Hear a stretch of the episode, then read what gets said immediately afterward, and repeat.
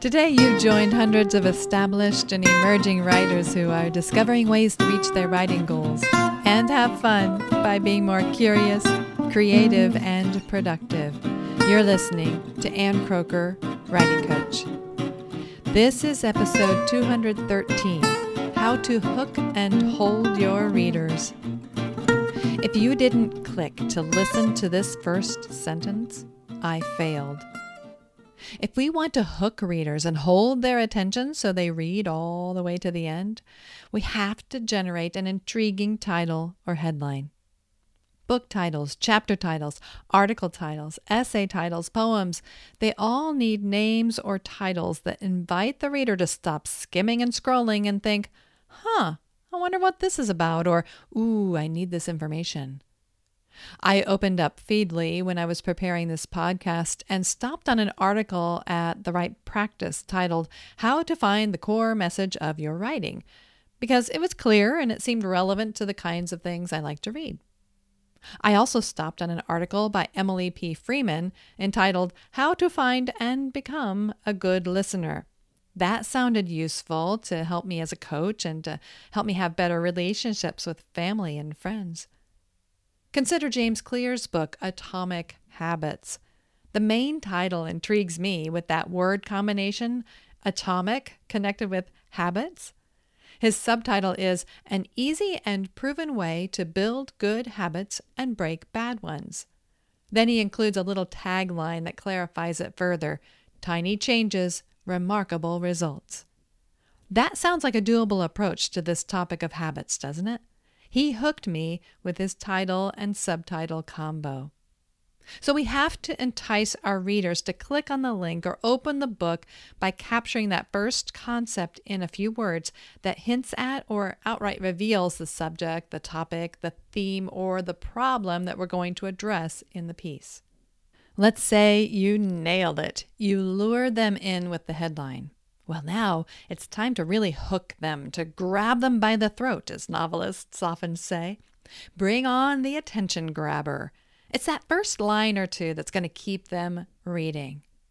When I taught composition and essay writing to high school students, I'd offer attention grabber ideas like a startling statistic or a quote, a question, an intriguing statement or claim, or a story and that could be an anecdote that stands alone, it could be a personal story or someone else's story. That article about finding the core message of your writing starts Why do you write?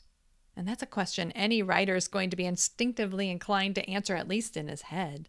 So the author, Joe Bunting, has probably hooked us, at least for the moment. Our mind is engaged with the question. So it's a good attention grabber. Emily P. Freeman's article on finding and becoming a good listener has an epigraph. It's a quote from Dr. Larry Crabb about listening to each other. And then she starts her actual article with a story. It's 2012, she begins, and there's a stack of brochures in the little room I type in. I keep staring over at them, rereading their invitation. To know more about you, if you would like to be informed of upcoming events, I reach over and I turn the plastic holder to face the wall. I cannot keep reading that same brochure over and over again. So, what's going to happen? Why is this brochure featured so prominently in this story? Is she going to take action? Is it going to change her? And what does this have to do with listening? So, you can see how stories are great for hooking readers. They're great attention grabbers. They awaken curiosity and they open a loop that we must close. We want to know what happens and how it ends. So Emily has hooked me. You too can use stories. And here's a bonus tip. If you start far enough into a situation, the action engages effectively to hook the reader, but you can leave it hanging so that you complete the story in the conclusion. And then that provides closure that really satisfies and gratifies the reader. It feels like you've come full circle. But for them to get to the end, you've got to hold them. So first you hook them and then you hold them. But to hold the reader isn't easy. We're battling for his or her attention, and we all know the long list of distractions that can pull a reader away at any moment. So here are some tips. Don't slow the reader down with unnecessary information or stiff writing with complicated sentences. I mean, you can write beautifully, but those beautiful words need to add to the story or ideas and not simply pad the project. Keep your reader moving down the page. When Hemingway typed on his typewriter, he didn't really have ways to add bold or bigger fonts. That would come later with the publisher. But he could make choices that affected sentence and paragraph length, and he did. In a sense, his choices affected layout without really relying on a graphic designer because by writing tight and breaking up paragraphs, he naturally left more white space. And this helps the reader move forward because she's not intimidated by a big block of text. Short sentences free the reader from maintaining close attention. So, in this age of distraction, you're making it easier for her to follow the storyline or take in the information when you offer it in smaller chunks. For those drawn to classic novels, this can be frustrating. We want to emulate our heroes who write in a leisurely style of pre television, pre internet, pre social media eras. But we don't live in those eras. We have television, we have internet, we have social media. So play with variations to see if you can write the way you want while still holding your reader's attention. And once you're known for a style and tone, you might be able to get by with longer, cumulative, compound, complex sentences because your fans already love to sit with your words and soak them in. But if you're just starting out or you're trying to move into new audiences and reach out into the world, you'll probably have better luck hooking and holding your reader if you write tight, focused sentences that lead the reader easily through the text to get to the point. If you use the Hemingway app where you can paste in some of your content, it will analyze it and it will flag the long sentence. And I recommend that you heed that warning and rework it. Today's online reader responds well also to short paragraphs. Now, this doesn't mean that every line has to stand on its own, but pay attention to how you yourself read when you're online and see how you feel when you hit a big block of text. Do you sort of resist? Do you scroll past it? Do you click away? I mean, sometimes we feel like we just don't have time to dig into it when that same content could have been divided into smaller chunks. And when that happens, we often breeze right into it without stopping, and it doesn't occur to us that we didn't have time. So, online, especially, give your ideas space to breathe on the page. In print, I think maybe you could get by with writing standard paragraphs because someone who picks up a book is already committing to spending some time with the material. But even on the page, I, I find myself appreciating the author who delivers their ideas or stories efficiently. Every detail needs to earn the right to be there, moving the story forward or effectively illustrating a point. Now, we have a lot of tools at our disposal these days to assist us that don't rely exclusively on our words. Those of us who publish our work as articles and blog posts have layout and design options to help us hook and hold our readers. If you use subheadings to label sections, your reader can easily skim through to see if the information will be interesting or relevant to her. Subheadings are a tool in that way, a gift. In fact, inserting subheadings can help the writer find focus, organization, and flow as they draft. You'll also hold your reader longer if he can glance down and see a list is coming. So use numbered lists and bullet points online and in nonfiction projects like books and articles. Writers these days need to understand the importance of how visuals and images enhance how the reader interacts with our words. Images can break up blocks of text, illustrate points, and add context or interest to the written word.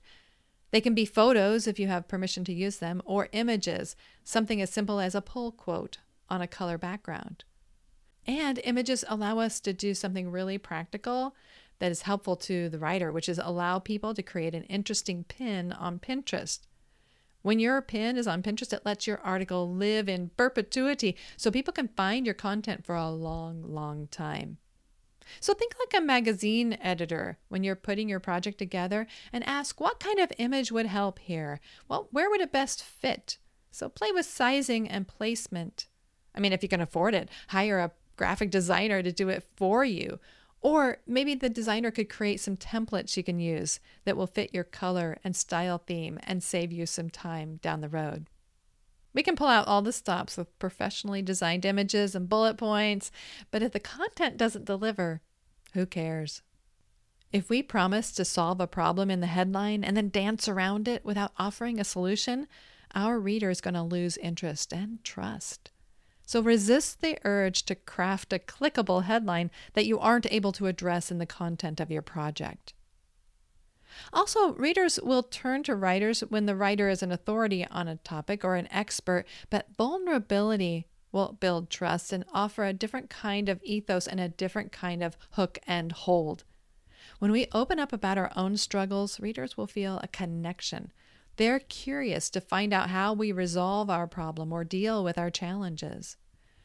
If they struggle with the same problems and challenges, they might not even care how we ourselves solve it, but they'll be searching for solutions that they can apply to their own lives. So they read on. Inject your creative, original ideas to add meat and depth to a topic. Make connections that others haven't made. Express it in your unique voice to offer value to your reader. I mean, that keeps me reading when I'm trying to figure something out or I want to learn something new. Whether they use a lively, entertaining style or a thorough, thoughtful, pensive tone, I will stick with the writer who gives me what I'm looking for, and they'll hold me as a reader. So, this is where your curious, creative, productive writer self can bring it home. You've got great ideas. Share them in your unique voice in ways that readers appreciate. Now, there's a simple question that we can ask. I sometimes forget to ask it, and it's this does this sentence make me want to read the next sentence? Does one idea lead to the next? Does this paragraph make me want to read the next one? If the answer is no, the reader may abandon ship. They may click away. So, in self editing, I need to remember this so I can liven up my prose, slice away the parts that are dragging down the text to keep my readers engaged. And you can do that too. So, next time you're writing, well, next time you're editing, ask yourself Does this sentence make me want to read the next one? I saw a cartoon the other day that showed a courtroom, and there was a witness on the stand pointing to a man, the defendant. She's shouting, Yes, that's him. That's the author of the book that grabbed me and wouldn't let me go. Okay, we want to be that author, guilty as charged. Yes, we wrote books, screenplays, short stories, and articles that grabbed our readers and wouldn't let them go. So hook your reader at the very start, hold them throughout the piece, and deliver the goods all the way to the end.